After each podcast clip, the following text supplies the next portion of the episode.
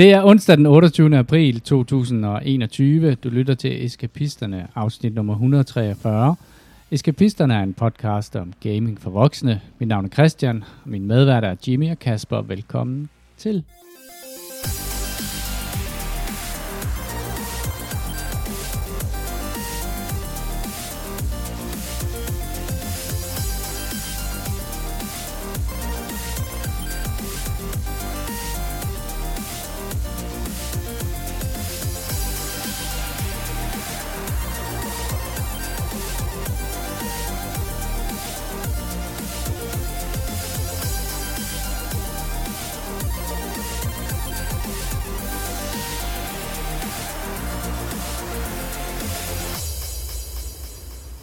Nu glemte du igen at være øh, tilpas overrasket og, og benovet, da du sagde Kaspers navn. Mm.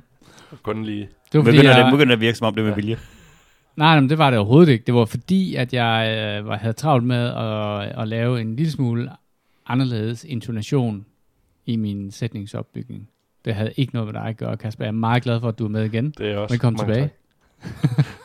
Prøver du at installere en eller anden form for frygt mod forandring eller noget, så, så folk de bliver utrygge, når du ændrer tonalen. Det behøver jeg ikke at installere folk. Det ligger automatisk i alle mennesker.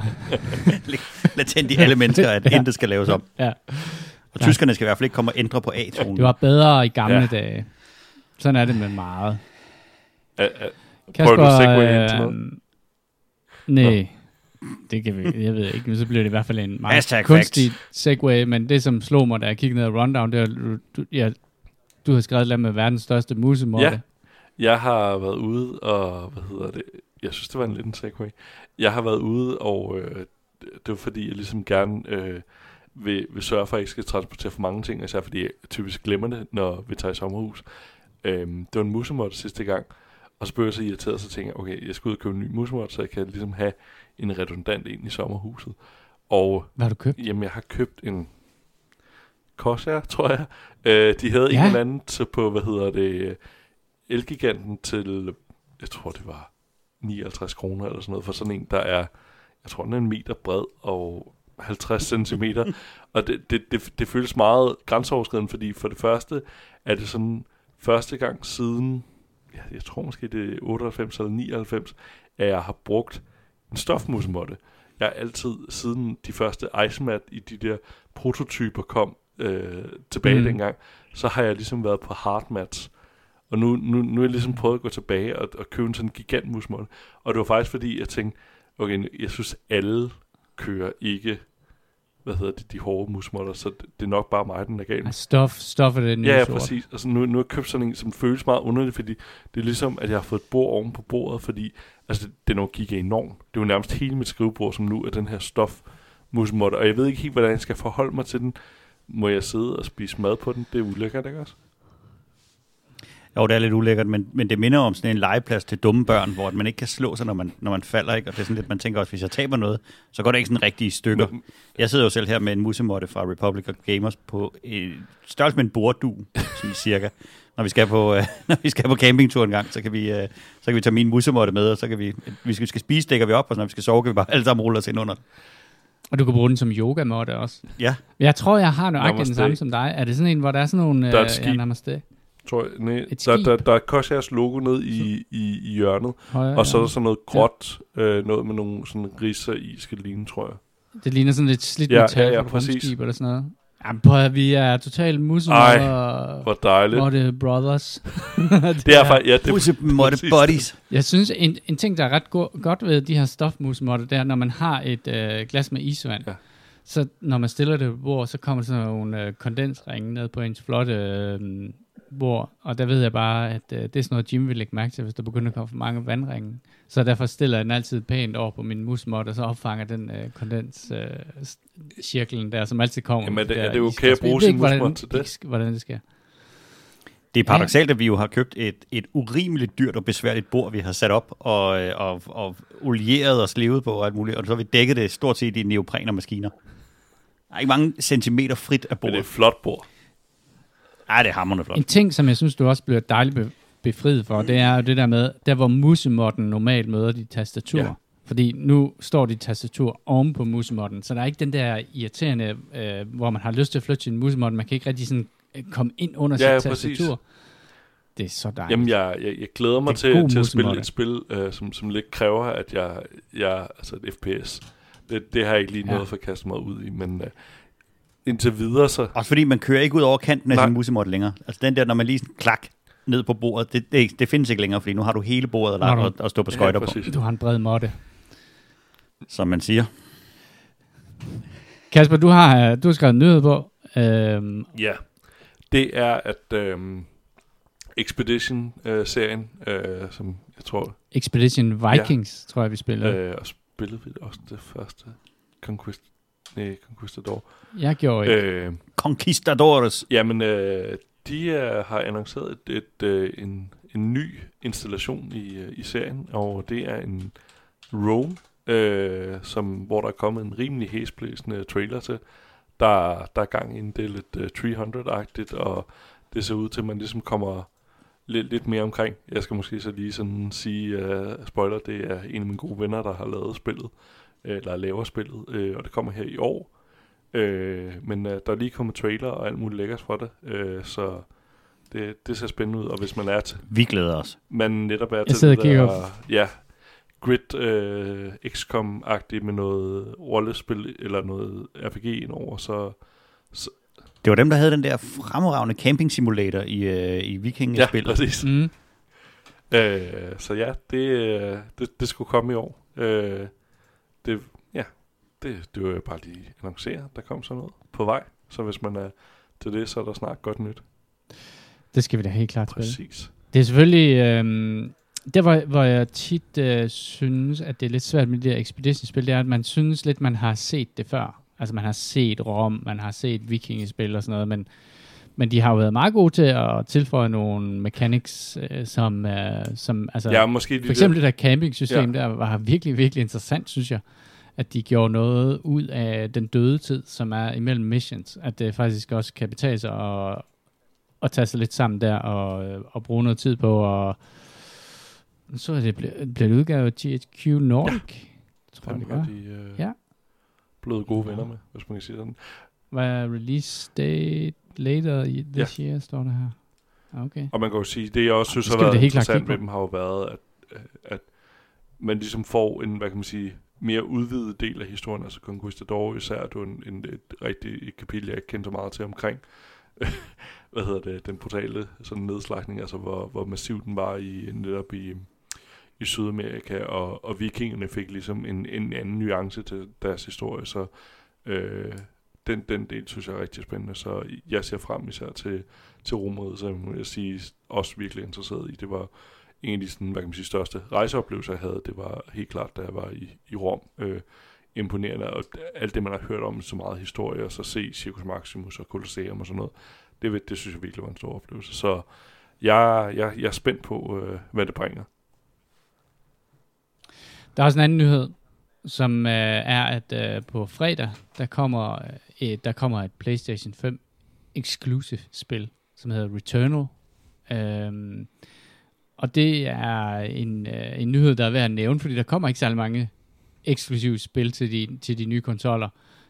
Jeg har ikke spillet det, men øh, jeg, har, jeg har hørt en del om det, og jeg, jeg synes, at det lyder som en interessant øh, præmis. Øh, det er lavet af nogen, jeg skal lige slå det op her, for det kan jeg simpelthen ikke huske, som har lavet øh, sådan nogle øh, rigtig gode øh, uh, twin-stick shooter-spil, øh, som er øh, som er noget, jeg er jo rigtig glad for. Øh, jo, det er Housemark, og de er kendt for at lave rigtig, rigtig gode øh, partikeleffekter. Øh, jeg kan huske, at jeg spillede øh, et af deres øh, spil, som var sådan et firmands, øh, lidt ligesom Helldivers, øh, som, øh, som de har lavet, som øh, faktisk var ret interessant. Det, som der er ved, ved det her spil her, er jo, at det er, øhm, det er full priced. Øh, og det har der været en del snak om, om det er, om det er en god pris til, til, til de her nye øh, PlayStation 5-spil, fordi at der har jo været den her annoncering, før konsollerne kom, om at øh, nye spil vil koste de her 70 dollar. Og det har været sådan en ting, som vi ikke rigtig har set endnu. Øh, fordi at der har været rigtig, rigtig mange af de, øh, de nyere spil, som så er gået ind under en eller anden øh, ordning med Game Pass, eller på anden måde øh, sluppet forbi øh, den her aggressive prissætning her, som var ligesom den her nye standard for, hvad et, et spil på de nye konsoller øh, skulle koste. Så det, der bliver interessant at høre, det er, det her spil, som jeg forstår det, Returnal, er et, øh, et virkelig godt lavet spil, men, men et spil, som de fleste er enige om, ikke er et AAA-spil. Og så bliver det jo interessant at se, om de rent faktisk kan sælge det til, øh, til, den, til, en, til den her nye pris. Og, det bliver, og jeg synes, det er sådan lidt vildt nok, at det er det spil, som er det første spil, som de sætter ud til den her nye pris her. Som den her nye, meget lidt højere pris, 10 dollar højere i forhold til, hvad det har kostet på den gamle konsol.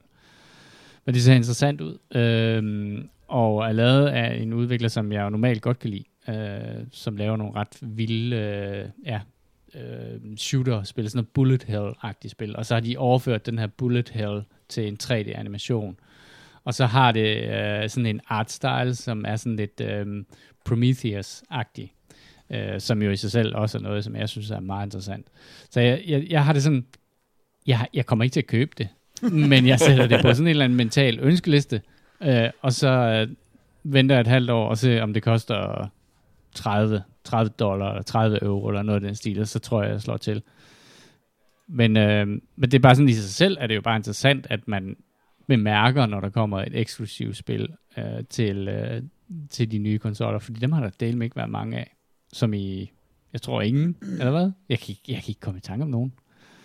Jamen, det er også det, det. Altså en fremragende, en fremragende segue i den, så er det, hvis man er hurtig, øh, mens man hører den, til den her podcast, så kan man skynde sig ind på Epic Store og så hente øh, Alien Isolation som øh, månedens øh, gratis spil derinde sammen med Hand of Fate 2. Og, og jeg sad og læste en længere øh, artikel omkring den AI, der er bygget op i, øh, i Alien Isolation. Øh, og og det, er, det er et, et horrorspil, der er gjort rigtig, rigtig godt. Øhm, man kan selv bruge ned i det, hvis man synes, det er interessant, men det, det sjove ved den AI, så er det, at den snyder ikke på nogen tidspunkter. Så den, øh, når alien den går rundt og leder efter dig, så leder den vidderligt efter dig. Den bliver sådan dirigeret hen i retning af, hvor du er, fordi den skal holde sådan et, øh, et, et spændingsmeter i gang. Men, men det er ikke sådan, at den teleporter om bag ved dig og angriber dig, eller, eller snyder på den måde der. Øh, det er et, et virkelig, virkelig godt spil, hvis man, øh, hvis man er til den slags, øh, især øh, giger øh, tingen her, fordi man, øh, man udforsker virkelig, virkelig meget det første Alien-spil, og ikke, øh, ikke hele, hvad skal man sige, øh, kampdelen, som er i, i Aliens efterfølgende film. I det her spil, der kan man ikke slå Alien ihjel.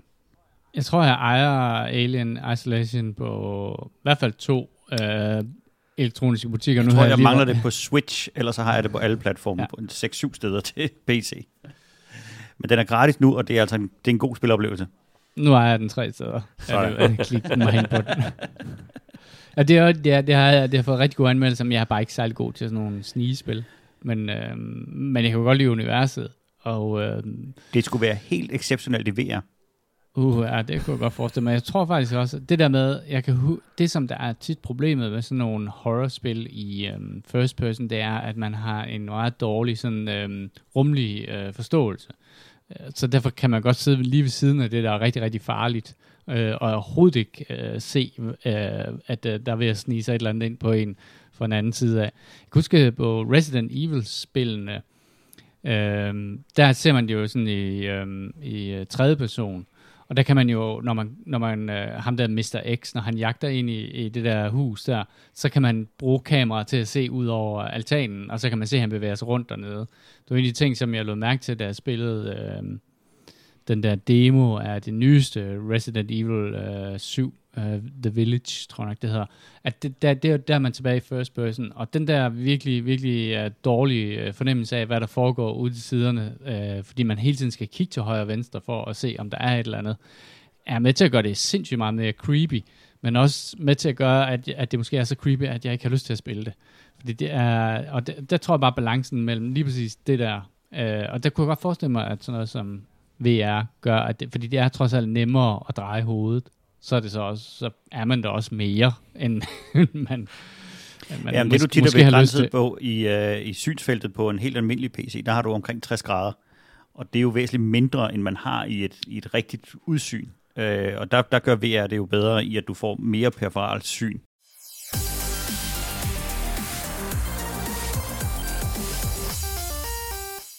Men Jimmy, der var et af de der gratis spil, du har spillet, er det ikke? Det Der er hand- flere af de der, jeg har spillet. Ja. Ja. Jeg har spillet det andet spil, det der hedder Hand of Fate 2. Og øh, jeg kiggede på det, og så, øh, og så ligner det et cardbuilding game, og så tænker jeg, det er lige noget for mig. Jeg havde lige brug for at sidde og nøffe rundt i noget, noget cardbuilding. Det er så et, en, en genereret dungeon crawler, hvor at de enkelte encounters og hvad du kan få udstyr og companions og monstre og alle de her ting undervejs, de bliver blandet i et dæk, og så bliver de lagt op foran dig. Og så den måde, du spiller spillet igennem på, det er, at du sidder og kigger på sådan et bord hos sådan en slags spåmand, og så kan du rykke rundt i de her felter, der ligesom er blevet lagt ud som kort, og så når du vender et kort, så får du et encounter. Det virker virkelig, virkelig meget som at sidde over for en og spille et brætspil. Øh, fint brætspil, øh, og så de her encounters, der kan man enten øh, skulle ramme sådan et klikke på et pendul, eller man skal slå med nogle terninger, eller lave sådan nogle andre minigames, for ligesom at nå de her øh, requirements for at løse opgaven. Øh, eller også så åbner den op i sådan en combat-del, hvor man inden for en meget, meget lille arena skal løbe rundt og slås med et, et antal monstre, og så kan man så øh, lave nogle simple combo, så man kan dodge de her slag. De er øh, meget, meget tydelige, når de telegraferer, hvordan man, at de slår. Og den her kamp, man kommer ind i, er enten øh, urimelig let eller urimelig svær, fordi den, den bliver simpelthen bliver flottet af, af, af utrolig mange. Øh, det vil sige, at kampdelen af spillet er jo er nok det svageste, der findes i det, fordi at det virker som sådan en ekstra, et ekstra lag, der har lagt på, for man også har et, et, en form for actionspil i det. Øh, jeg ville have det, haft det bedre med noget turbaseret øh, kamp i det, fordi det er sådan et meget stille og roligt spil. Og så får du sådan nogle sekvenser indimellem, hvor du skal sidde og klikke og klikke og klikke og hakke løs.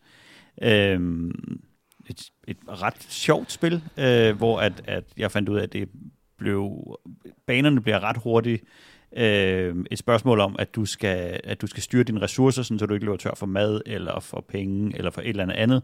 Og så er det ligesom det, der er udfordringen mm. Mm. i spillet. Mere end en dungeon crawler og samle udstyr og sådan nogle forskellige ting.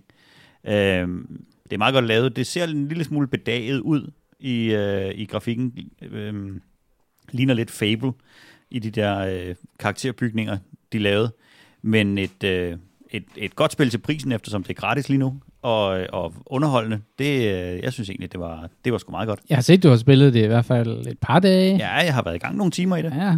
Et, hvor man altid lige skal have et, en tur mere, ikke? og så er det jo run-based i, at, med, at man blander de her kort, og man lægger de her ting op foran sig. Og hvis man så dør, jamen så det, du så har lavet, det er spildt, og så bliver du sendt tilbage til at prøve igen. Så det, Øh, er- det er helt klart værd lige uh, den der ugenlige uh, gang, man, man logger ind på Epic Game, og så uh, hapser de der Ja, to tager gratis spil, og så snupper man måske, lige måske tage den lige, lige den næste step, og også rent faktisk installere et af dem. Ja, ja, ja, ja. Jeg kan jo godt lide, når man uh, kommer ind på Epic Games, at jeg har sådan en uh, fornemmelse af, at hvis jeg claimer et gratis spil, så får udviklerne penge. Uanset om jeg installerer det eller, eller spiller det. Så det, det har Det jeg håber sådan, jeg helt klart. Det, det er min form for charity. Jeg har, jeg har to børn i Afrika, og, gavmild- så, gavmild øh, menneske. og så støtter jeg indie developers ved at claim gratis spil Og ind i Epic Games. Oh, ja. Du støtter dem ved at tage Epic penge. Du er sådan lidt Robin Hood i spilverdenen der. Det er det, der gør, når jeg står ved St. Petersborg, ikke? så siger Ja. han, Christian, der var lige, oh, du kommer lige op i det grønne område her Ej, den med går ikke, alle det de spil, altså du har claimet på. ind i Epic. Men hvad med Epic? Gud ja. Oh, Der er to streger der, det er rigtigt nok. Dit hjerte vejer nu et gram Du, mindre. du forvaltede Fortnite-penge til at støtte små indie-udviklere. Det er smukt. Mm. Mm. Så synes jeg, det skal være. Flush dance. Øh, har du spillet andet, Jimmy? Jamen, jeg har spillet alt muligt. Ja, du har. Jeg har også øh, jeg har været så heldig at være... Øh, vi fik early access på et øh, mobilspil, der hedder Spelldust, og jeg er jo i den evige jagt på et mobilspil, jeg rent faktisk vil synes er sjovt Mm. øh, og har lyst til at spille. Øh, det er et øh, igen et øh, Var det det, jeg sendte til dig? game, hvor... det er Øh, det bedste af nej. and strategy games der. Nej, desværre, men... ja, men det du sendte der, der, der er reklameret med at være the best and strategy game ever, er måske også et snævert felt at ligge forrest i. Altså men, ikke, ikke men bedste and game, men bedste and strategy game. Altså fordi, Ja, ja, præcis. Det er, det, jamen, det er benhård konkurrence på myrestrategifælden der. Nej, det er et øh, Wizard Duel-spil, hvor at man, øh, man, man bygger et dæk af 12 kort, og så skal man så sidde og duellere på de her øh, kort med en, med en øh, enten en, en hvad hedder det, øh, en anden karakterskort, eller en, der bliver, ligesom bliver trukket ud af spillets øh, pulje.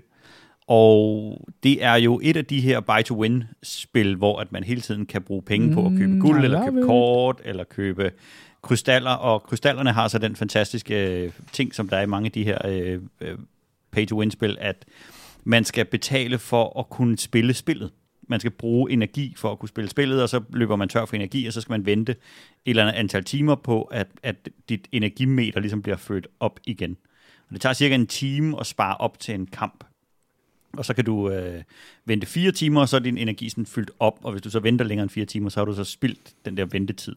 Så hver fjerde time burde man logge ind, og så kan man også øh, tømme nogle af de... Åh, oh, det skriver jeg lige i kalenderen, for det skal jeg da bare så de- meget. De, de depositum, man har, og sådan noget der. Og det er muligvis den tavleste mekanik, der findes. Ja. Den der med, at du, ikke kan, at du sidder ned, og så tænker du, hvis jeg har lyst til at spille videre på det her spil, jeg har lige lidt tid lige nu, så skal jeg betale for det, eller så skal jeg betale ressourcer for det, og det er vel med ressourcer, du ikke kan optjene, det er ressourcer, du skal købe. Og, og, og det er tavligt. Og det er Mm. røvhavmerne tavligt, fordi det er faktisk et ret sjovt spil. Det er en meget simpelt øh, spil, hvor man laver de der øh, hvad hedder det, øh, hurtige beslutninger. Du har fire kort liggende foran dig, du har et dæk af 12 kort, og så bliver de sådan ligesom shufflet ud. Øh, og så er der sådan et meter, der tæller op, hvornår du har energi til at kaste de enkelte kort. Og hvis man lægger lidt strategi og lidt, øh, lidt synergi i dem, så kan det godt være et relativt sjovt, øh, hurtigt spil. Øhm, desværre så den der med, at, at da jeg så havde spillet i, i, i fem minutter, så skulle jeg så vente nogle timer, før jeg kunne spille igen, får mig til at tænke, så afinstallerer jeg det bare. Mm. For ellers så får jeg den der, så får jeg den der Tintin-fornemmelse, vi havde med det andet spil, hvor at, at jeg bliver grebet af det, og det har jeg ikke lyst til. Er Candy Crush ikke også det samme? Man, man har en vis mængde forsøg per dag, eller sådan noget. og så Jeg, kan, man jeg kan ikke huske, om man har det i resten. Candy Crush, men det er jo typisk det der med, at du, øh, du kan spille en vis mængde runder, så løber du sådan tør for energi, og hvis du så ligesom har, har gearet dig op til, at du gerne lige vil, vil opfylde den daglige quest, som jo gør, at du får flere kort, og så kan du trække flere kort og gøre dine kort bedre og sådan nogle ting der. Men hvis du så ikke lige har energi til at lave den daglige quest, så kan du lige smide nogle penge, og så kan du lige købe nogle krystaller, og så kan du lige køre det der. Øh, Jamen altså, så skal det være fordi, at man, øh, man, man hiver det frem øh, en gang hver fire timer, når man skal på toilettet eller noget. Men, men det er ikke et, altså, det tager sgu meget ud af spillet for mig, det der. Hvor lang tid har man at spille i? Altså, er, er det... Og det løber ikke ud. Det, det- det, det, energimeter bliver ligesom bare fyldt, og når du så spiller en kamp, så bruger du så en 20 procent, Ah, okay. 25 procent af dit Okay. energimeter. Øhm, og, og så, men det kan ikke gå over, så du kan ikke sådan spare op til 10 kampe eller 20 kampe. Du kan tage fire, ikke? Okay. Det gider jeg ikke. det, kan sgu opstå.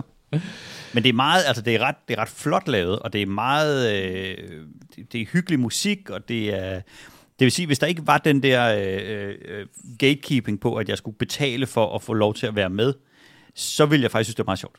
Jeg tror godt, at jeg kunne tænke mig at betale for et spil som det der, altså 29 kroner, eller sådan et eller andet App Store-pris. Det ville Ja. ja. jeg ikke have noget som helst imod at betale. Også hvis det var sådan, at jeg godt kunne betale for at købe flere kort ind i det, eller jeg kunne købe mere guld, eller jeg kunne købe alt muligt andet. Men at spillet sætter en begrænsning på, hvornår og hvor meget jeg må og kan spille det, det er provokerende. mm. Og jeg er heller ikke helt sikker på, hvordan det giver mening i deres univers.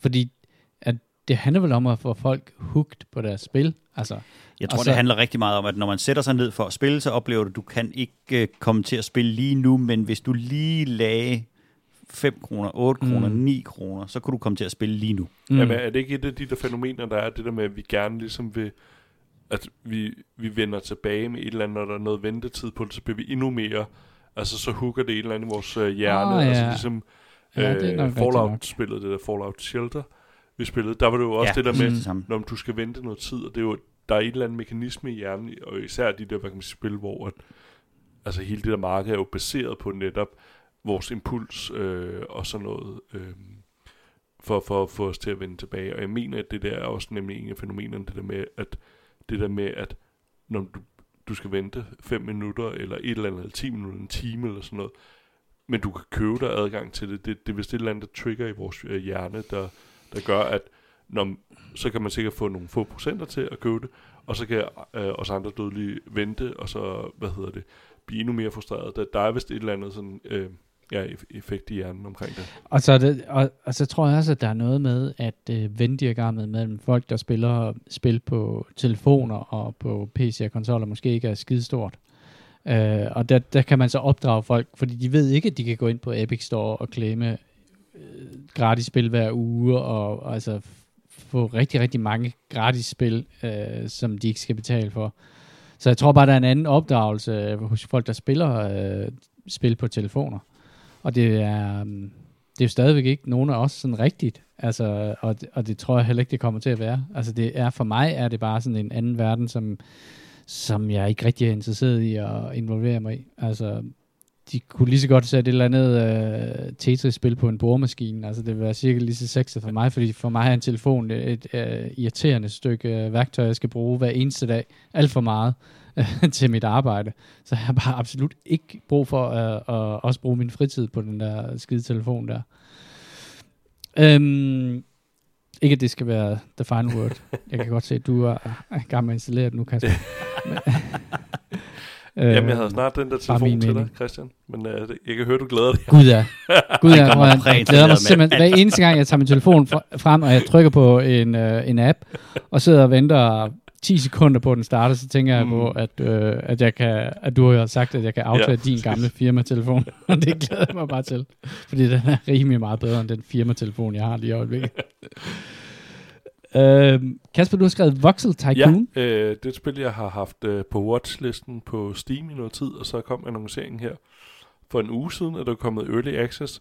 Og øh, altså, hvis vi lige prøver til den ned, så Voxel handler om det der voxel-grafik, som er, ligesom man har en pixel, så det er en sådan volume-pixel. Øh, så det, det er sådan den der grafik der, som minder om, øh, hvad hedder det, pixel art bare i, i 3D.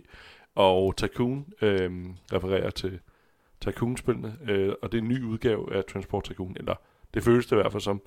Øh, det her er helt ned til, at der er sådan noget irriterende hademusik, men som alligevel virker godt øh, til det, så jeg faktisk ikke fik det disabled. Og øh, indtil videre er sådan godt underhold. Der er, der er nogle gode takter i det. Øh, der er masser af små irritationsmomenter, men altså den er lige kommet i early access. Øh, der kan være noget med, hvordan man forbinder vejene, som lige pludselig sidder de ikke rigtig sammen, og så, så er man nødt til at slette en masse. Og problemet er, at de har været ret hurtige til at indføre en straf. Så hvis du sletter noget, jamen så får du en tredjedel af prisen tilbage.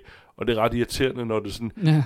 Ja, det var ikke der, jeg ville lægge vejen. Og det, øhm, og så er der, hvad hedder det, så, så øh, hvad hedder det, øhm, det, det er måske mere realistisk, det der med omkring, at nogle gange bliver det ret svært, fordi ens station, hvor man aflæser varer. Øh, øh, okay, hvis man ikke har spillet Transport Tycoon, øh, så handler det om at transportere ting, altså Transport Tycoon, og så opbygger man sådan en imperie, hvor at så hvis der er en mine et sted, når man så bygger man øh, hvad hedder det, en station der, og transporterer det hen til en by, hvor der er behov for kul, eller det kan være øh, jern eller sådan noget.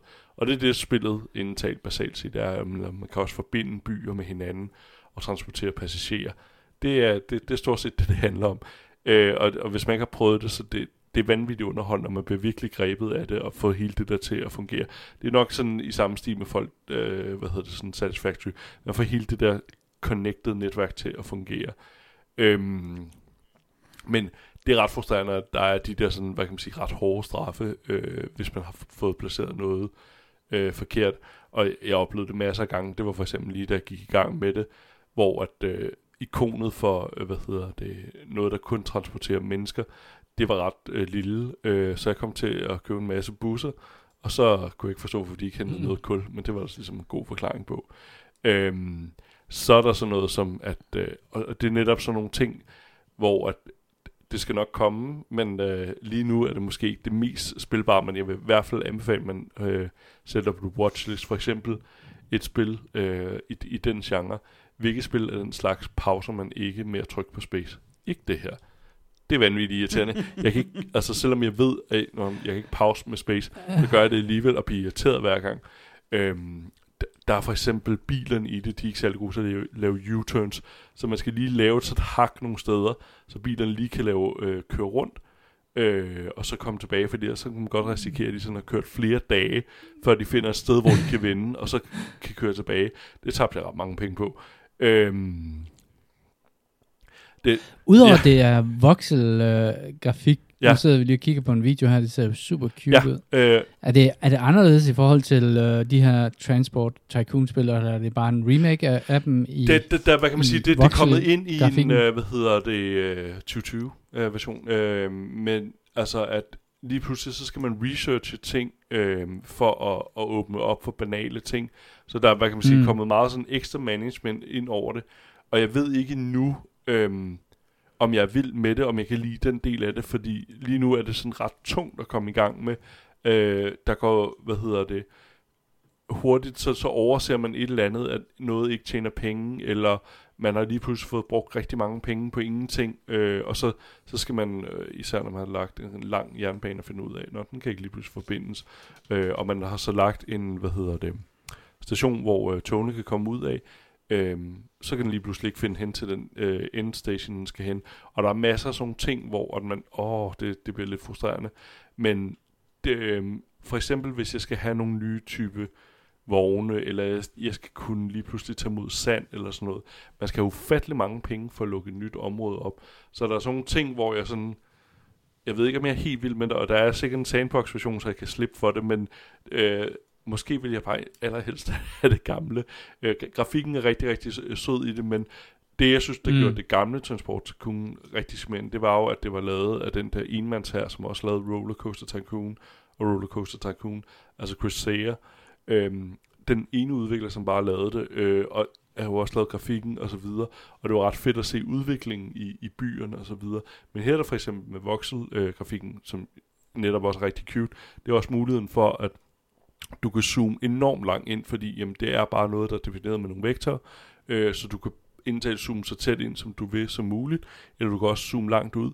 Og samtidig så kan du så lige hoppe i, i, øh, på en af dine ruter, hvor du så ser det i et first person view, så det giver rigtig nogle, nogle muligheder, som altså er, er ret fede, men, men samtidig så, hvad kan man sige, jeg vil holde det på radaren, der er nok ingen grund til at gå ud og, og smide penge på det nu, medmindre man ligesom vil gøre det om og om igen, øh, og kan du godt lide det, Kasper? Altså, jeg er jo selv sådan en, der hopper på Early Access-spil. jeg, det der med, at der pludselig kommer en eller anden... Jeg, jeg tror, jeg bedre kan lide det, end at, at Update. støtte spil på Kickstarter, fordi at nu, nu er det ligesom kommet Ja. ja. ud i, i, i en eller anden spilbar version, og jeg vil indtil gerne støtte, at det projekt kommer videre. Men okay, så huske at gøre det, og hvornår skal man så springe på? Hvornår er der ligesom nok Ja. ja. værdi i det til, at jeg skal springe på spillet? Det, jeg har det faktisk ret ambivalent med det, fordi jeg så også og tænkte på, Nå, men der er faktisk sket ret meget udvikling på Baldur's Gate øh, 3, men de har stadig ikke sat nogle udgivelsesdato på, okay, skulle man gå ind og spille det, og hvad nu hvis det ens gamle save games bliver slettet, og vi gider jeg at spille de her 20 timers historie igennem igen, når det endelige spil kommer. Det, så jeg har det sådan, jeg har lidt svært med det, men samtidig sådan et spil som Voxel Tycoon er netop interessant, fordi, hvad kan man sige, historien er jo den, du selv skaber på en eller anden måde. Øhm, Mm. og øh, ja, jeg, jeg synes, det er rigtig hyggeligt. Øhm, og, og, lige, lige denne her, der, der har jeg måske lidt mere leeway, fordi at det er det, de spil, jeg, jeg har spillet aller, allermest. Uh, Transport Tycoon-spillene, fordi ja, det er super underholdende, synes jeg. Jeg har spillet Stellaris. øh, Jeg har kigget meget misundeligt på. Jeg har startet et nyt spil, Stellaris. Øhm, der kom jo den her nye expansion, som jeg så ikke har købt, som hedder Nemesis expansion. Men jeg fandt ud af, at jeg havde øh, stort set alle andre expansions i det spil. Og øh, jeg er faldet i, øh, jeg er faldet i hullet igen. Øhm, der er, øh, d- den her gang øh, er jeg startet på et spil, hvor jeg spiller det Iron Man. Og det vil sige, man kan ikke save, og, øh, og øh, det betyder, at øh, hvis du mister hele din flåde, i, de, hele din rumflåde i Stellaris, så er den bare væk. Og det giver sådan en nerve i det, som, øh, som øh, nogle mennesker som Christian Juliusen bare synes er det bedste i hele verden. Men det gør så også, at man spiller det på en anden måde, end man måske ville gøre, hvis det var, at man, øh, hvis man kunne loade et save game. Men jeg kan faktisk rigtig godt lide at spille det øh, på den måde. Øh, det jeg har startet op på, det er, at der findes jo en masse øh, pre-made racer i Stellaris, altså rigtig, rigtig mange. Og så kan du fuldstændig customize din egen race. Og der findes to øh, human racer. Den ene er sådan en UN, øh, goody goody two shoes, og den anden er sådan en øh, fascistoid øh, nazi-imperie. Og jeg har valgt at spille det fascistoid, fascistoid nazi-imperie. øh, og det, og det, det, det, det, der, det har jeg faktisk ikke gjort før. Jeg har øh, ofte spillet nogen, som er rigtig gode til at researche, fordi det er tit i sådan nogle 4X-spil, der er der nogen, der er rigtig gode til at slås fra start af, og nogle er gode til at researche. Og hvis dem, der er gode til at researche, de overlever uh, sådan the early game, så har de som regel med at vinde. Uh, så jeg startede et spil, hvor, at, uh, hvor jeg spillede en super aggressiv race, og så tror jeg måske, at jeg ikke uh, fik spillet den aggressiv nok.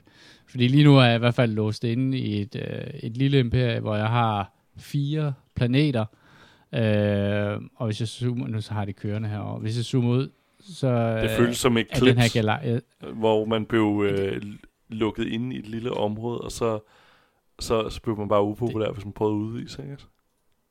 Jo, jo, og øh, problemet er, at alle mine naboer har lavet alle mulige alliancer, og min race er sådan øh, krigerisk indrettet, at den jo... Det, Stellaris er et spil, som, hvor der er rigtig, rigtig mange forskellige ressourcer, men den ressource, der egentlig er vigtigst, det er en ressource, der hedder influence. Fordi influence bruger man, når man skal bygge en stjernebase i et nyt stjernesystem, og ligesom udvide sit imperie.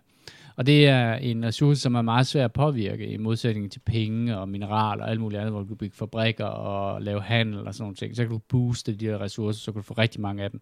Influence er sådan en, øh, den er baseret på, hvad din befolkning synes øh, er godt. Og min befolkning synes, det er godt at udrydde andre raser. Den synes, det er godt, når jeg bomber andre raser på deres planeter, og den synes, det er godt, når jeg er i øh, rivaliserende forhold til andre raser. Altså ikke indgår sådan diplomatiske øh, handler med dem. Og det øh, efterlader mig øh, meget alene i den her verden her, omgivet af fjender. Øh, og, og der, hvor jeg er lige nu i det spil, er øh, et sted, hvor at jeg har tre store riger liggende syd for mig. Og de to af dem er allieret med hinanden. Og så var der en race, som, som var sådan en isolo, hvad hedder, isolationistisk øh, race, som ikke laver nogen... Øh, så dem tænker jeg, okay, så kan, dem kan jeg smadre uden at risikere at, at føre krig. Men de Prøv andre, høre, de vil bare være i fred.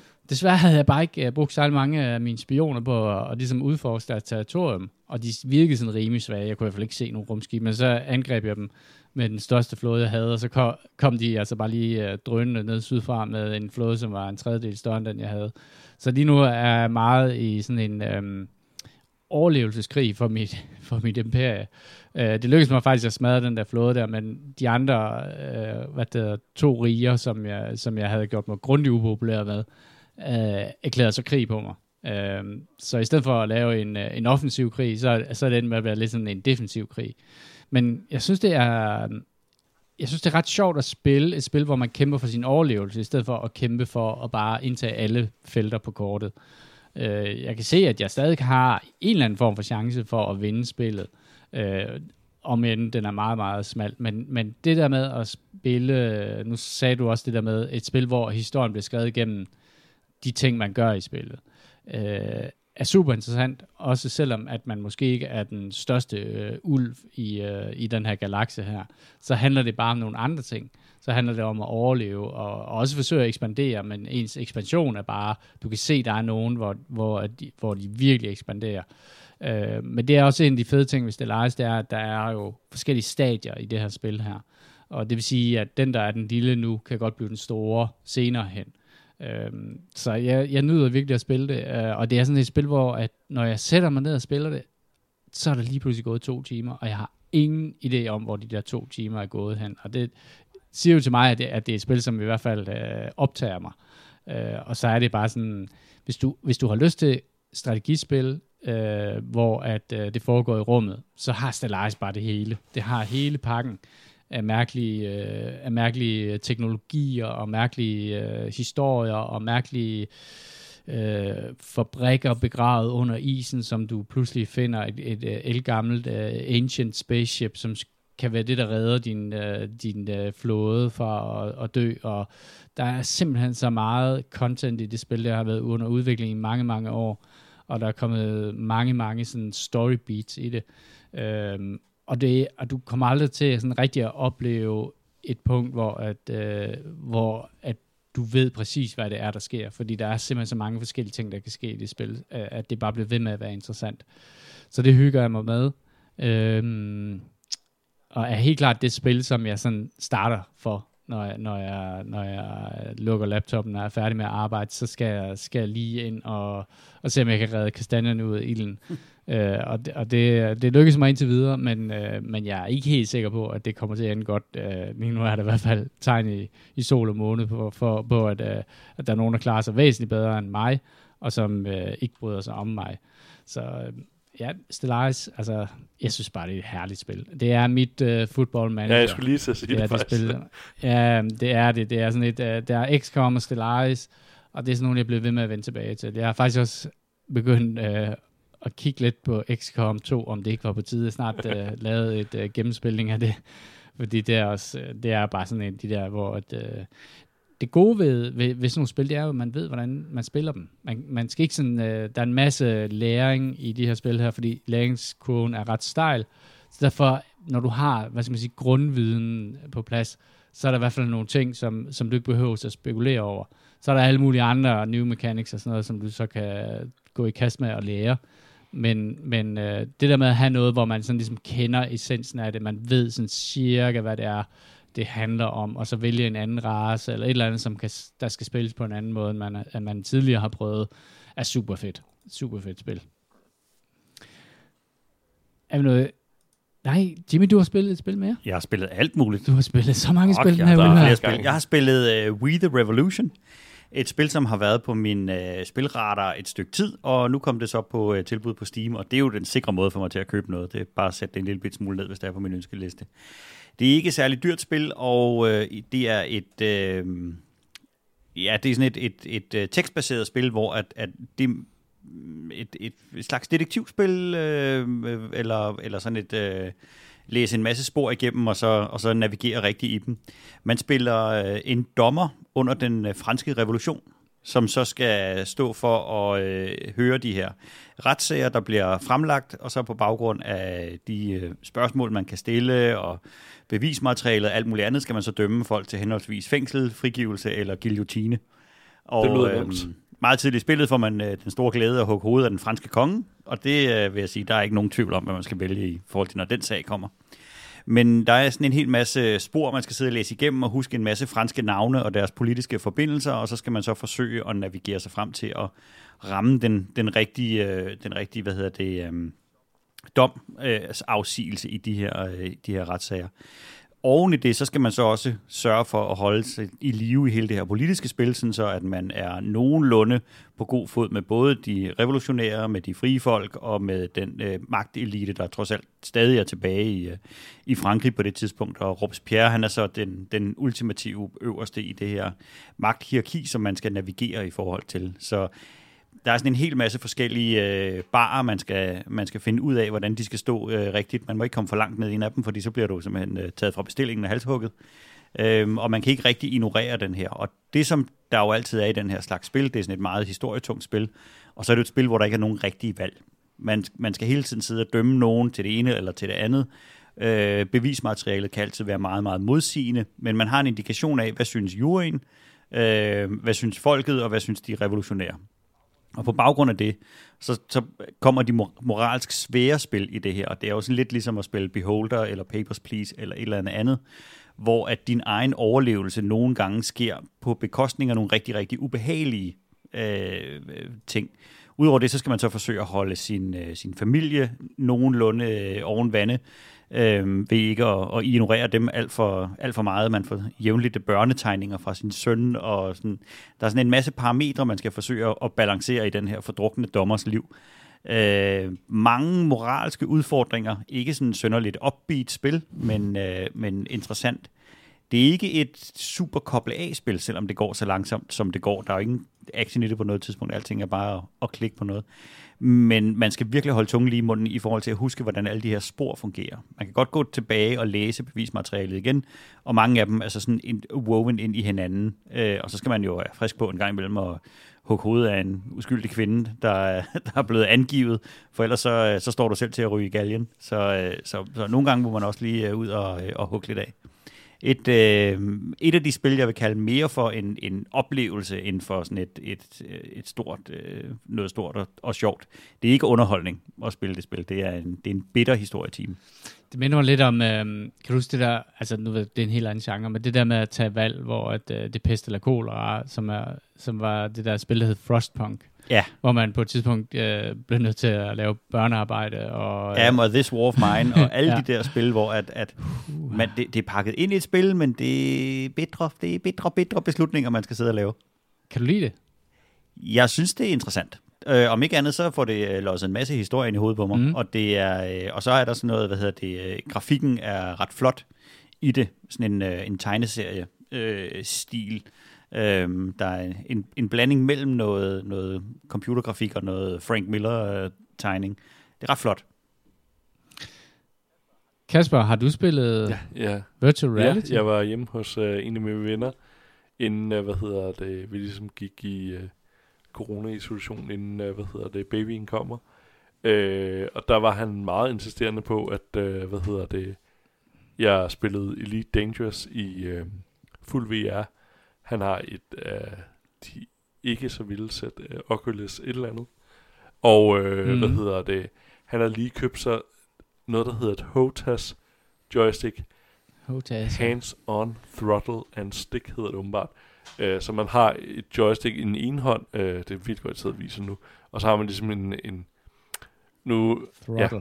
en gaspedal, vil jeg sige, men uh, ja, det er en gashåndtag. Uh, og um, det at få de der, hvad hedder det, um, altså jeg, jeg må faktisk, uh, det er et, hvad det hedder, uh, var det Cytec eller sådan noget, som blev kø- købt af Logitech, så det er ja. et eller andet Ja. fuldstændig, Ja. ja. altså, der bare lige kommet Logitech på. Og øhm, jeg har fundet ud af, at, øh, hvad hedder det, øhm, når kampene skal udkæmpes om mineralområderne i, øh, hvad hedder det, solsystemet, hvor der er masser af dogfighting mellem øh, Elon øh, Musk, SpaceX og Bezos Blue Origin mod NASA og ESA, der bliver jeg nok nødt til at fortrække mig til, hvad hedder det, engineering. jeg kan simpelthen ikke give et bidrag på broen.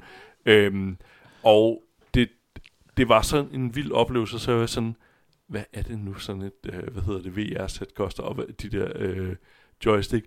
Altså det, jeg, jeg var vildt dårlig til det, altså sådan horribelt dårlig, hvor at jeg ender med at sidde sådan helt ned på hastigheden, og så dreje rundt efter det, som jeg overhovedet ikke skal gøre det.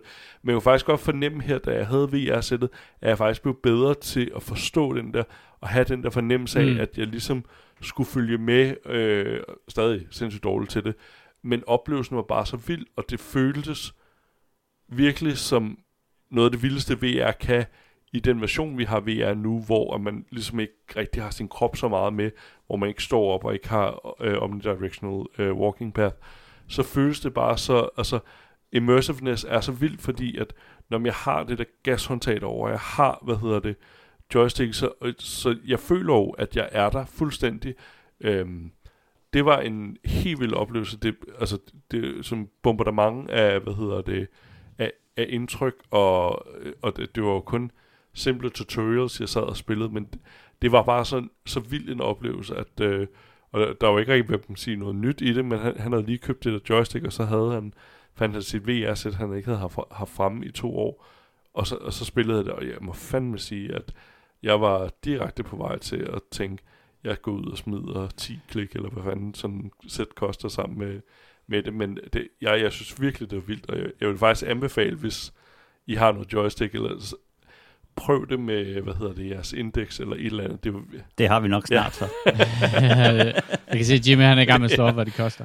Hvad, hvad, hvad stod der? 1800 eller så man 1200? kan få, Ja, du kan få dem for, øh, det, den, den store Lidt- model koster 2000. 2.000, ikke? han havde den øh, godt sejt pro-version, eller sådan noget, til, til 1300, eller sådan noget, tror jeg, det var. Øhm, Okay. Jeg synes virkelig, det var en vild oplevelse. Øhm, Elite er... ja, det er det der, der har været ude en del år. Ja, Elite ja, Dangerous. Ja, ja, det er jo også et af de der... Ja, der, der um, Elite øh, er interessant, øh, fordi at det, det ligger sådan parallelt med, øh, hvad hedder det, Star Citizen.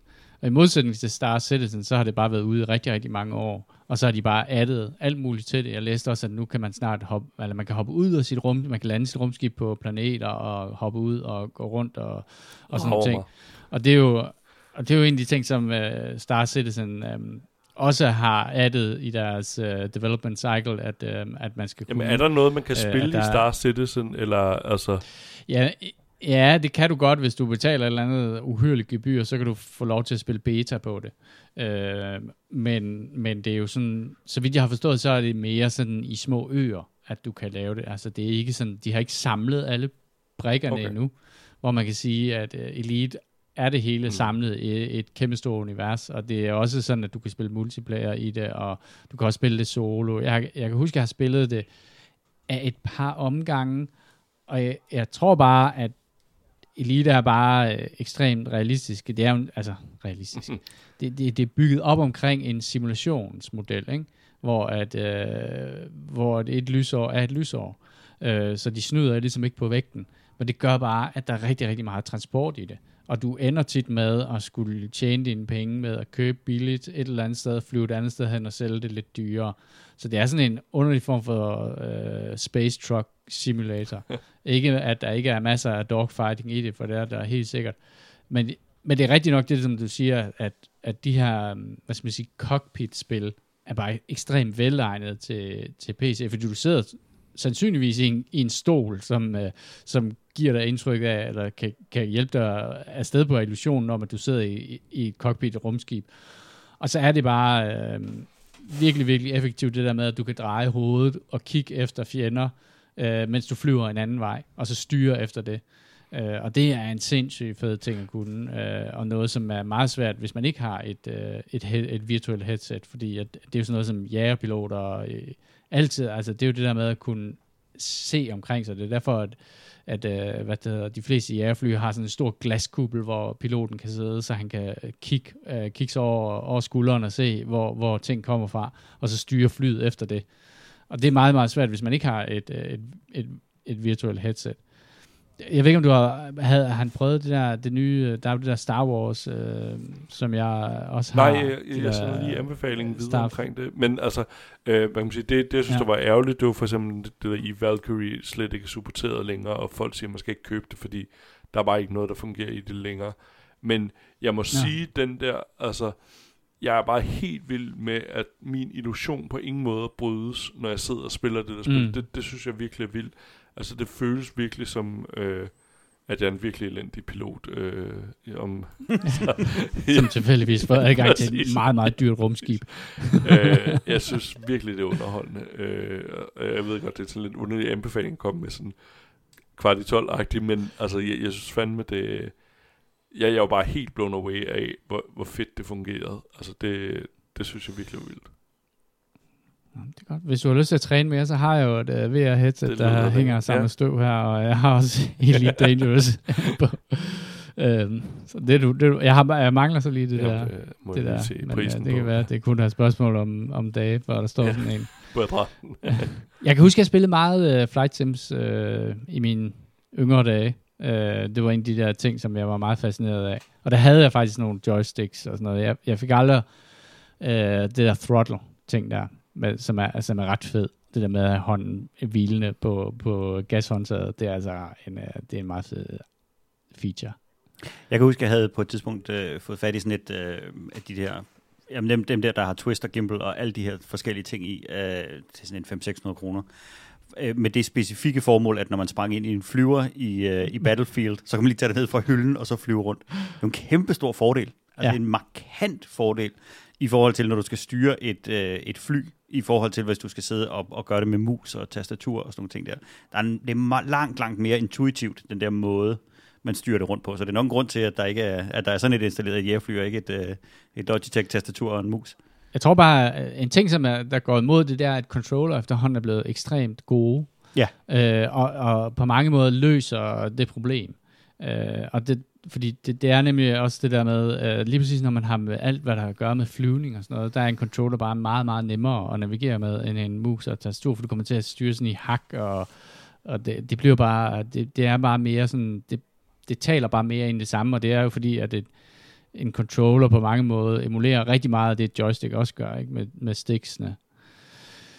Og så, hvad kan man sige, Så er har det vi været lidt- end at gå ud og købe det der uh, Ja. F-16 cockpit, som uh, Kurt Ja, på det er, DBA sådan, havde. uh, det er sådan en enthusiast ting, ikke? Det er det. Men jeg kan godt se, at det giver noget street cred at have sådan et, uh, sådan et uh, Army Black uh, replika af noget, man kunne se et F-16-fly stående uh, på sit bord. Det ser jo fedt ud. men det, det, Det ser ja, ja, mega fedt ja, det, det, det, det føles også bare fedt, og det, det der joystick har jo en sådan, jeg ved ikke, hvad det hedder, den der plastikkapsel over en, en af, Mm. øh, hvad hedder det, missilaffyring eller et eller andet. Det føles jo også bare Så rigtig kommer fedt. til at trykke på den. Og lige at flippe den op og så. Og flik den Ja, væk, præcis. og så. Så har vi jo været Jeg har lidt... nået at spille et spil mere. Ja, du har. Efter som du kom hjem og fortalte meget entusiastisk om noget, der hedder Zomboid, Mm. mm. som er et, øh, et død ved zombie simulator. Og den undertitlen på spillet er jo uh, This is how you die. Og det er en blanding sådan øh, udsigtsmæssigt af Sims, og så, øh, og så øh, øh, verden, der er gået under med, med zombier.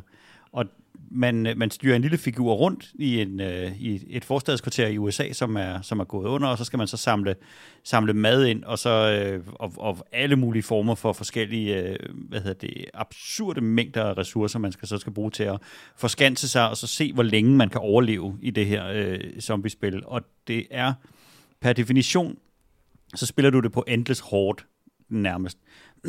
man starter ud i et, et, et sted, et, et hus, som er relativt sikkert. Øh, der er nogle bestemte ressourcer, der er der, sådan, så du lige kan klare dig igennem den første dag, og så må du ellers se at komme i gang med at komme ud og finde forskellige ting. Øh, og det er, det er fuldstændig kompromilløst, det spil. Altså, du skal, du skal, hvis du skal rense dine forbindinger, så skal du finde en gryde, og så skal du finde et komfur, og så skal du putte vand i gryden, putte gryden op på komfur, og så skal du tænde komfuret, og så skal du gå i gang med at rense de her forbindinger, så du kan skifte dine forbindinger. så Det lyder som et spil for Kasper. Det Jamen, lyder som er, arbejde. Kasper, du have det. Du have det intens. Det er, det, det er et frygtindgydende spil, fordi det illustrerer, hvor, hvor forfærdeligt det vil være at overleve efter øh, zombie-apokalypsen. Fordi der er jo ingenting, der fungerer. Og I starten, der kan du gå rundt og kigge i fryser og køleskabe og finde øh, forskellige ting, men, men jeg tror, det er anden uge, der bliver øh, vand og strøm slukket. Og så må du, har du bare i løbet af den første uge at have kittet dig op til, at du kan koge vand, og du kan samle vand i regnbeholder, øh, beholder, og på den her måde, så, så er det bare et, det er et enormt besværligt spil, og et enormt øh, hårdt og deprimerende spil. Men jeg kan sagtens se, det er sådan et, man kan blive virkelig, virkelig fanget af, hvor at man går og bygger det bedst mulige fort nede på det lokale hotel, fordi der er kun fire indgange, og man kan sømme brædder for vinduerne og alle sådan nogle ting der. Det er et, det er et spil, som helt tydeligt, når man kommer længere ind i det, har rigtig, rigtig mange lag, man skal lære øh, carpentry, før du kan bygge nogle ting. Man skal finde en sav og en hammer, for ellers så kan du ikke skille ting ad og lave brædder af dem, som du så kan sømme for vinduerne. Og øh, når du får bites, så skal du ud og så finde noget alkohol og nogle cotton buds, og så skal du kunne sterilisere det her af mange omgange. Så det er ikke sådan, at fordi du putter en forbinding på, så går såret væk. Så skal, så skal forbindingen jo skiftes 35 gange, og så på et tidspunkt, så går såret så væk. Øh, der, er, der, er lang, øh, der er lange udsigter i det, men jeg tror, det er et spil, der er, der er belønnende, når din plan ligesom begynder at virke. Men jeg må indrømme, jeg blev decideret deprimeret af at og spille det. Ja, det, det virker som... Øh, altså, det spil har været i early access i nogle år. år, og- som der er og nogen, det der er som, Ja. ja. ja, ja. Og, de, de, og det har altid lignet lort. Og, Ja. det, og det er så kommet i beta-versionen, har de opgraderet al grafikken. Altså, Ja, der er kommet en beta, del. man kan vælge at spille betaen nu, hvor grafikken ligner noget fra 2009. Ja, Før lignede det noget fra 2003. lidt højt sat måske. Ja. Men, øh, men det er, altså, der er et eller andet ved det, som øh, jeg, jeg var selv ret interesseret i at sidde og se dig stå og rense dine bandager, og øh, alting tager jo tid jo. Det tager jo tid at rode en skuffe igennem. Det er ikke bare sådan, at man åbner en skuffe, og så kan man se, hvad der ligger, men det tager jo tid jo. Og det er jo fordi, at, at uh, tid er sådan en uh, ressource i det her spil, fordi at det kan jo være, der brænder en zombie ind, eller du forsøger at åbne skuffen, mens at der står en zombie og kigger den anden vej. Uh, så der er sådan en uh, evig tension i det, sådan som jeg kunne se det. Uh, og, og et spil, som altså, jeg kunne godt se mig selv blive grebet af det. Jeg, jeg, jeg kunne også godt se, at det var sådan et spil, hvor at der gik konkurrence i, og hvad den, der havde overlevet længst. Der er multiplayer i det, men ikke i den der nye beta-patch der endnu. Øhm, og jeg tænker, det kunne være meget sjovt at, at, at prøve sådan en eller anden landsby og bare se. Men, men det er rigtigt nok det der med, this is how you die. Altså det er jo det, er jo det sådan alle de her spil laver. Og på den måde minder det mig lidt om de her spil som Rimworld og, og de andre, som altid ender med, at det hele presser sammen om ørerne på, på dig. Men det er sådan ligesom det, der er fortællingen i det. Øh, Jeg vil sige, det her, der, der illustrerer det en ekstrem skrøbelighed. Ja. Fordi der skal ikke, øh, altså, du skal ikke mangle særlig meget. Hvis du, hvis du skal løbe mellem to huse, og det øh, pissøs regner, jamen, så lige pludselig så er alting vådt. Så Ja. alt, hvad du har, det er vådt. Så skal du finde noget, enten bytte ud med noget andet tøj, eller dine ressourcer begynder lynhurtigt at wear ned, og du bliver enormt træt. Du bliver, øh, der, han kan være deprimeret, han kan være bange, han kan, altså der er en, en legio af de her forskellige øh, nedtursmålere, der kan være øh, for, hvad der er galt med dig. Du kan være dybt stresset, så skal du finde beta-blokker i en skuffe, så kan du måske øh, sætte den lidt ned, eller du skal forsøge at, at give dig selv en eller anden form for afveksling ved at læse i et magasin, jamen, så kan du på den måde sætte din, din stress en smule ned, og du, men så er du deprimeret, og så er du bange, og så skal du sove, men så kan det være, hvis der, hvis der ikke er sikret ordentligt, så kan du ikke sove, så kan du kun hvile dig. Men du kan heller ikke lægge dig til at sove, hvis du har for mange smerter. Mm. Så, så står du bare sådan og, og svælger i det. Det er sådan en af de her ting, som øh, er vildt tiltalende på papiret, Ja. men måske knap så tiltalende som et spil. Øh, og, og, og det... Jeg, Altså, det giver en klar fornemmelse af at, at, at spille The Road af Cormac McCarthy. Så skal man være et helt... Og så skal solen skinne rigtig meget udenfor. Og det, det gør den ikke i spillet. Altså også det her, tid er jo, er jo programmeret realistisk, så der er en day og night cycle, og natten, den er bare mørk. Mm. Så er, det bare, så er der bare ikke noget lys. Så er det tid til indendørs sysler. Ja, jeg endte på et tidspunkt med at, stå, med sådan at stå inde i sådan et skur, hvor der var zombier udenfor, og jeg havde en, en lighter, så jeg kunne se sådan lidt frem for mig. Men jeg kunne ikke rigtig lave noget som helst inde i det der skur, fordi jeg tænkte, jeg skal lige ind og hente noget, og så blev det mørkt, og så står okay, skal jeg så stå hen i 8 timer, eller skal jeg varme mig udenfor? Jamen, jeg ved, der er et hus cirka derovre, så hvis jeg løber ud i den ret, så bliver han spist. Ikke? For lige snart jeg kravlede ud af vinduet. Han skulle bare have stået og gemt sig derinde i 8 timer og tænkt, jeg, jeg gør ingenting. Men han kan ikke sove, for der er ingen seng. Og Men det fik jo os til at snakke om, at der findes måske zombies simulatorspil, som er måske knap så, så, Right. så, så hårde. Og, øhm, og så satte vi os øh, og begyndte at spille øh, State of Decay 2 øh, igen. Som Juggernaut er, Edition. Ja, som er et spil, vi, mig og Jimmy har, vi har spillet det på, på PC. Øhm, og så loadede vi det op på Xboxen, fordi det er en del af Game Pass-ordningen. Det er jo Microsoft, der udgiver det.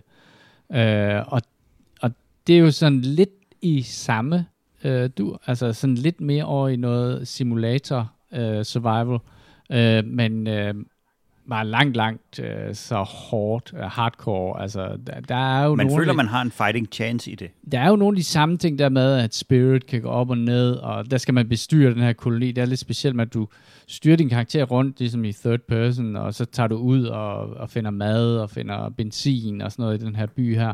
Men du kan ligesom flexe imellem de karakterer, som der er i din koloni.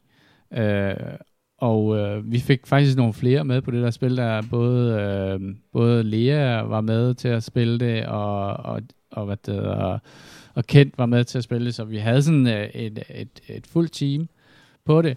Øh, og det var egentlig ret sjovt. Det, var, det, der egentlig var interessant ved det, det var, at når man har gennemført et map, øh, og det havde vi jo gjort på PC'en, så kan man rejse videre til et nyt map. Og så får man en del af de ressourcer, og, for, og man får alle de folk med, man har rekrutteret i, i, på det tidligere map. Og så starter man ikke fra nul, men man starter faktisk med nogle karakterer, der kan noget, fordi alle de her karakterer kan jo level op i skills og sådan noget. ting. Så det gjorde vi, og det, det der var fedt ved det var, at jeg kunne sætte mig ind, og så kunne jeg loade et spil op på min Xbox, og så tog den bare hele det der save game ind, øh, som jeg havde fra min PC-tid. Øhm, og det sad vi og hyggede os med et par dage, og så begyndte, hvad skal man sige, øh, de sædvanlige irritationsmomenter ved det der spil måske at vise sig igen. Og, og en af de største irritationsmomenter ved det der spil, det er jo, at, at jeg var ligesom ham, der hostede spillet. Og det vil sige, at det var min verden, vi spillede i. Og øh, så jeg var den eneste, der kunne øh, bygge ting i baserne, og jeg var den eneste, der kunne øh, få, få de, de, altså alt, alt det, alle de våben og alle de ting, som vi havde samlet sammen igennem øh, den tid, vi havde spillet, dem havde I ikke access til. Så der skulle jeg tage det ud af, af det der supply locker og lægge det på jorden, og så kunne I få det.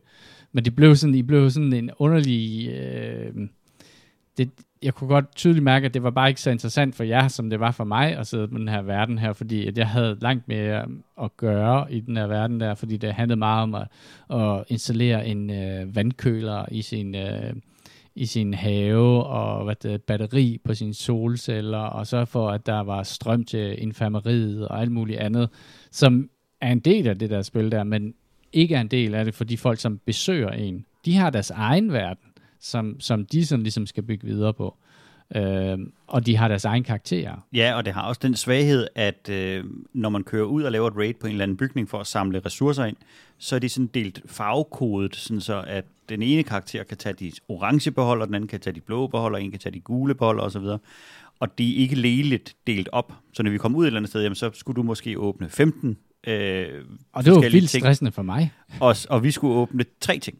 Ja. Og så, så bliver det hurtigt noget med, at du er nødt til at, at løbe rundt, og, og vi kan sådan set stå og, og vente på, at du sådan sorterer igennem, smider det på jorden, og så kan man sådan gå væk med det. Og så er der også den her øh, ting med, at man må ikke komme for langt væk fra hosten, så bliver man bare øh, teleportet tilbage Altså, igen. tethered. Ja, Øh, så, så der er heller ikke den der med, at okay, så kan du tage folk ind i din verden, og så kan de løbe ud og opdage verden, og, eller mm. man kan være en, der laver runs for at hente biler, eller karakterer, eller et eller andet andet. Alting er ligesom centreret omkring, hosten skal være med og være drivende i, i gameplayet. Og det, det stressede dig og irriterede de andre. Så det er sådan en, Ja, ja. en, en, den, det dårligste af begge verdener. Er du snart færdig? Er du snart ja. færdig? Ja. Jamen, jeg, vil- jeg, jeg vil have kaffe. Og det er ærgerligt, fordi der er rigtig mange ting ved det, som fungerer skide godt. Altså, det har virkelig den der stemning af, at du bevæger dig ud i, og skal plyndre et supermarked, at rende rundt derinde, og hvad der, finde goodies, og få dem tilbage, og du ved, vi er ved at løbe tør for mad, og, vi skal, og en bliver bit, og skal have, skal have sådan noget antibakteriel øh, noget, for at han ikke bliver til en zombie, og indlægges på infirmeriet. Jeg vil ønske, at de, øh, at de åbnede op sådan, at, at jeg tror, mange af de her barriere er sådan, at randos ikke kan komme ind og ødelægge din base. Og de kan komme ind og stjæle alle dine ting og lukke ud igen. Men jeg vil ønske, at der var en mulighed for ligesom at sige, prøv at jeg stoler på ham her, så han får fuld access. Og det er der bare ikke. Og det er, sådan, det er virkelig, virkelig ærgerligt, ærgerligt, for det der er mange ting i det spil, som fungerer ret godt, synes jeg. Øh, det har virkelig stemningen, og, og, og det, Ja, og har, det kan noget helt unikt. Det kan det det er nemlig, et altså. spil, som ikke findes i 20 andre versioner. Og det er fordi, rigtig mange zombiespil er jo lidt ligesom de her Army of the Dead, ikke? som er sådan nogle, okay, vi skal masse os og dræbe en hel masse zombier. Det her, det handler om mere end at bare dræbe zombier, fordi zombierne zombie blev, er jo, det er jo muligt at udslette alle zombierne, så det handler mere om at sætte sig et mål, gå ind og løse det mål, og komme tilbage igen i live. Øh, forhåbentlig lidt rigere, end du tog ud. Så det er sådan meget sådan et, et ressource-management-spil, hvor, at, hvor at, øh, man på en eller anden måde ved, at der er udgifter ved alting, men man skal forsøge at lave til en overskudsforretning. Også øh, både sådan på ressourcemæssigt, men også det, at din karakter skal udvikle sig. Og, og noget, jeg godt kan lide ved det også, det er jo, at når din karakter dør, så er han jo væk. Så er han jo bare gone. Øhm, og, og hvad det Ken, han øh, mistede en karakter, som blev reddet midt over, altså sådan bogstaveligt talt reddet midt over. Øh, så vi fandt hans, hans underkrop øh, liggende væk fra hans, øh, og hans overkrop, og, og den karakter var så bare død. Øh, så der er sådan virkelig sådan en afregning ved kasse 1, øh, og så kan man skifte til, så har man så flere karakterer og sådan noget for at dulme det der tab der, men, men der er nogle simulator-ting i det, som er virkelig, virkelig fedt, fordi det er kombineret med det der third person øh, ting der. Så der er mange gode ting ved det, og så er der bare sådan nogle virkelig irriterende ting til ved det, og jeg tror også egentlig, at vi er færdige med det.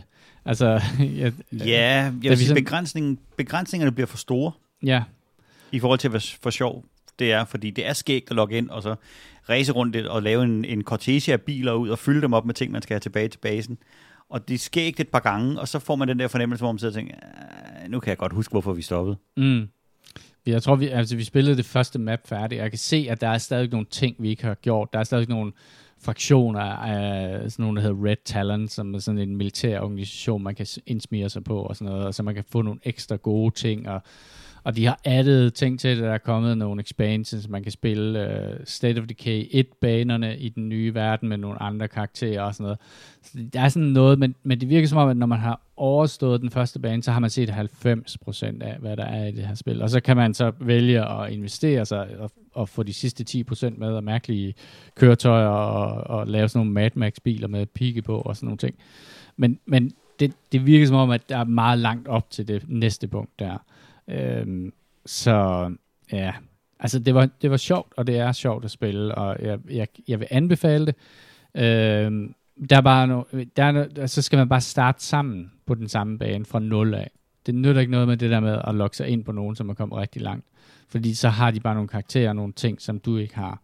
Og du kommer til at stå og vente på, at de render rundt og looter alle de orange kasser.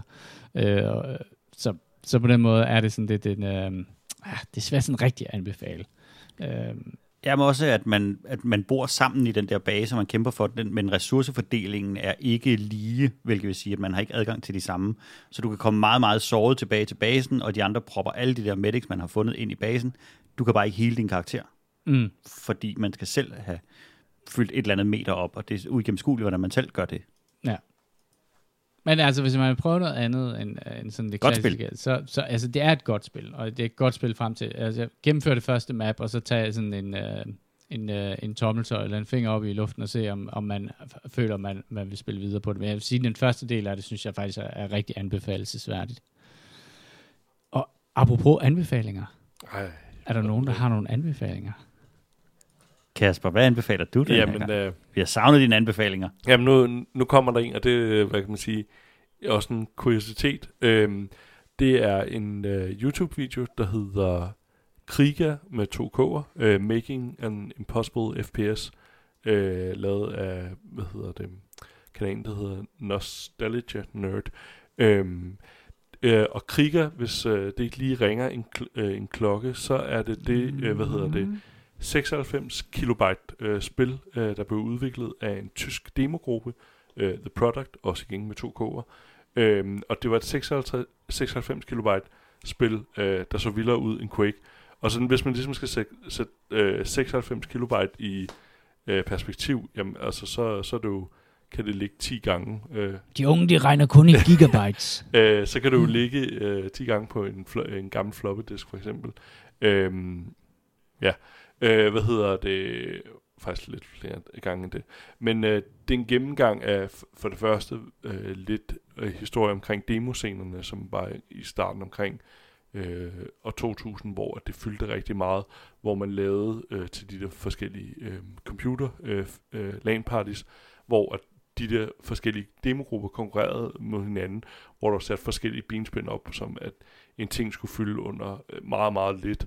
Øhm, og det er ret interessant at se, hvordan de får så meget ud af så lidt, øh, og hvor han faktisk sidder og gennemgår nogle af funktionerne, hvad de har gjort smart her, hvordan de har lavet nogle af teksturerne, øh, som er, jamen der har de brugt noget fraktal, øh, og så har de bare taget nogle forskellige bogstaver i alfabetet til, jamen så kan det udgøre faktisk en, øh, et, øh, et kloakdæksel, eller det kan være en eller anden tekstur på en væg, og det er virkelig, virkelig øh, spændende, øh, hvis man til den slags og ligesom dykke ned i, hvad for nogle krumspring de har gjort for at få det til at fylde sig lidt.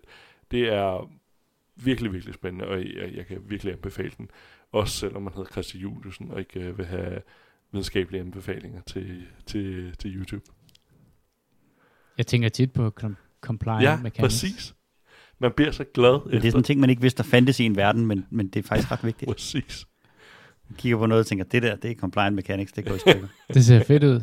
Er det, øh, er det sådan nærmest en mini-doc om, øh, om den Ja, her Om, øh, gruppe her af ja, folk? øh, om den der. Det ser, det ser overraskende godt Og- ud.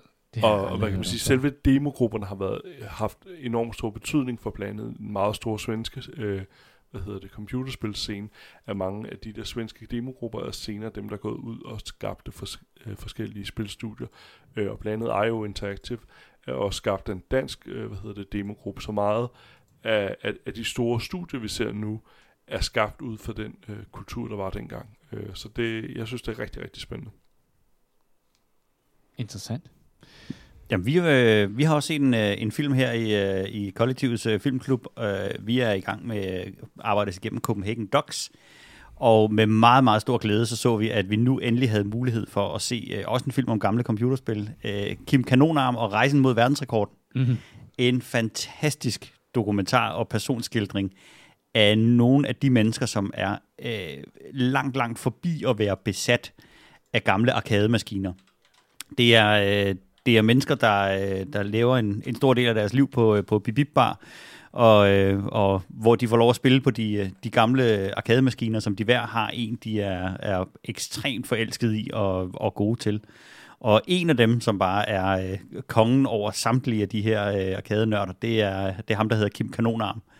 En, øh, en, en gennemført øh, fantastisk personlighed, som ikke sådan siger super meget, men bare er absurd god til at spille arkademaskiner.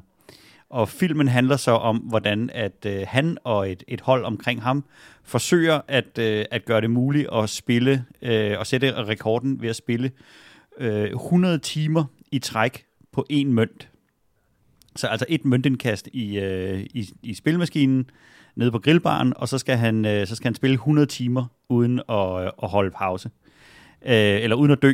Han må, må godt holde pause undervejs, men han må ikke, øh, hvad det, øh, spillet må ikke være game over. Og så er der jo så nogle forskellige benspænd i det her. For eksempel, at øh, han skal jo sove en gang imellem, han skal på toilettet en gang imellem, og hvordan, hvordan i alverden øh, håndterer man det? Der er et bestemt tidspunkt, hvor han, hvor han ved, at han begynder at få synsforstyrrelser. Jamen, hvordan, hvordan tager de sig af det? Hvad skal han spise? Hvad skal han drikke? Hvad skal, hvad skal der være rundt omkring ham, for det her kan lade sig gøre? Og midt i, i alt det her, øh, og hele det her projekt, bliver jo lavet af de her ekstremt nørdede, øh, fantastiske mennesker, som, som jo lever og ånder for deres arkadespil, og de sådan hver især har verdensrekorder i, i forskellige arkademaskiner. Øhm, og de her udfordringer, der er stillet op, er jo, er jo også bygget op af nogle af de gamle begrænsninger. For eksempel kan man i, øh, i, i hvad hedder det, Gyrus, som det spil, han er fuldstændig vild med spil, øh, der kan man højst nå at få 255 liv, fordi hvis du får 256, så den, øh, den værdi, der tæller din liv, den tæller over, og så, øh, så går den til 0, og så, så dør du. Så den laver det, de kalder en rollover, og så hvis du får flere liv end 256, øh, så dør du, altså så bliver du game over, fordi så er du simpelthen gået for højt op, og tælleren den tæller forbi, og så går du i 0. Øh, men du kan kun se fem liv på skærmen, så der er sådan et rimelig kompliceret projekt omkring at holde styr på, hvor mange ekstra liv har han fået, i forhold til, hvor mange har han tabt, og Øh, samtidig så er det der, hvornår kan han løbe ud af tisse, hvor, hvor mange liv kan han brænde af på, at tage sig en lur på 14 minutter præcis, og alle de her ting. Og så bliver det sat i, i søen af det her øh, glade amatørhold, som, øh, som, som er nogle spøjse og dejlige personligheder omkring ham. En fantastisk dokumentarserie. Og, og jeg hørte en dokumentar, øh, jeg ved det, øh, film med jer, som sagde, at, at dokumentarfilm handler om at finde nogle mennesker, man godt gider at filme, og så skal dramaet og historien nok vokse frem. Og det må man sige, det gør det her.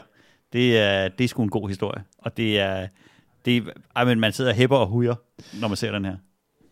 Det er, det er rigtigt nok, altså mange dokumentarfilm er båret af en, en, en interesse i at kigge ind i nogle, nogle menneskers liv, som man normalt ikke har adgang til. Og det, det kan den her. Den giver dig bare et indblik i, øh, så er det sådan nogle, øh, som spiller rigtig mange computerspil, øh, som også har ikke oplevet folk, øh, som har den her dybe, dybe kærlighed til øh, arkademaskiner. Jeg har i hvert fald ikke. Jeg har aldrig været på Beep Beep Bar. Øh, men der er en... Øh, hvad skal man sige, der er en overflade i, øh, at man har hørt om de her mennesker, man har måske, de har et udseende, som gør, at man har nogle antagelser om, hvad det er for nogle mennesker. Og så kommer man ind i verden, og jeg synes, det som den der dokumentar gør rigtig godt, det er, at den jo viser det der, og man har straks den her øh, ryggradsreaktion øh, på, hvad det er for nogle mennesker, og så øh, skralder den lagene af, og, og så er det jo i virkeligheden de samme sådan medmenneskelige øh, ting, øh, der driver de her. Det er det der med at være med i en gruppe, have en fælles interesse, og, og acceptere øh, hinanden, selvom at man har åbenlyse fejl. Altså det er, sådan, det er virkelig, virkelig fint fortalt, synes jeg, fordi at den ikke har det som målsætning, men den bare gør det i løbet af sin udsendelse. Og til sidst holder man jo af de der mennesker der, selvom at de, ligesom alle andre mennesker, er fyldt med ting, som øh, på overfladen virker ekstremt irriterende. Altså, og, det, og, de, og de her mennesker er jo nogle mennesker, som også har en historie, som også i sig selv er super interessant. Altså, hvad er det for nogle mennesker, der, der, der har kastet deres kærlighed på, de, på, på de her gamle spil? Og de, der hver af de her karakterer, som er i den her dokumentar, har deres egen begrundelse for det, og deres egen sådan ekstremt overraskende backstory i, hvad de laver ved siden af. Uh, og det synes jeg jo er super fedt, og nu skal vi jo ikke afsløre, om det lykkes at slå den der 100 timers rekord der, men men det er jo bare sådan, det er, det er virkelig sjovt at se, når, når sådan øh, en flok øh, gutter der skal forsøge at, at, at klare logistikken i, hvordan man, øh, hvordan man laver det perfekte forhold for Kim, til, så, han kan, så han kan spille de der 100 timer der. Øh, et virkelig, virkelig, virkelig dejligt indblik i, i, i, sådan, i den der verden der. Og i det hele taget vil jeg sige, altså nu øh, kværner vi os jo igennem en masse af de der Copenhagen Docs, og i modsætning til, hvordan jeg tror, at det foregår, hvor man skal købe sig en billet til biografen, så kan man jo nu købe sig en virtuel billet, og så se den i hjemmebiografen. Og det gør, at man får set rigtig mange af de her dokumentarer her, øh, så jeg kan virkelig anbefale at gå ind og bruge de der 30 kroner, eller hvor meget det er, det koster at se et par stykker af dem, som virker interessante. Fordi de er så meget anderledes, end hvad du normalt vil finde på Netflix. Og det synes jeg er dejligt. Altså virkelig, virkelig øh, fedt at se noget, som, man, som også vækker nogle tanker i en, og man kan snakke om dagen efter. Øh, fordi det kan man bare rigtig mange af de der dokumentarfilm. Var den god, eller hvad, hvad var det en, der skete der, og sådan nogle ting. Øh, vi så også en anden en, som jeg også vil anbefale, det er um, en dokumentar, der handler om... Øh, om øh, dengang en flok britiske kommandosoldater blev hyret af et narkokartel til at myrde Pablo Escobar, øh, og som er sådan en historie, som jeg i hvert fald ikke havde hørt om før, at der, at der var sådan en historie, men er fortalt af de, af de kommandosoldater, der var, rent faktisk var med i den der aktion der. Og det er med også en vild historie, som taget ud af sådan en 80'er actionfilm. Øh, med, med masser af dejlige øh, grynede øh, privatoptagelser og sådan nogle ting. Øh, shit, den var, den var altså også vild. Øh, så der er meget guld at finde inde øh, på den der Copenhagen Docs. Så, så det, det skal i hvert fald være med min anbefaling oven i, oven i hatten være på Kim Kanonarm. Øh, gå ind og se nogle af dem.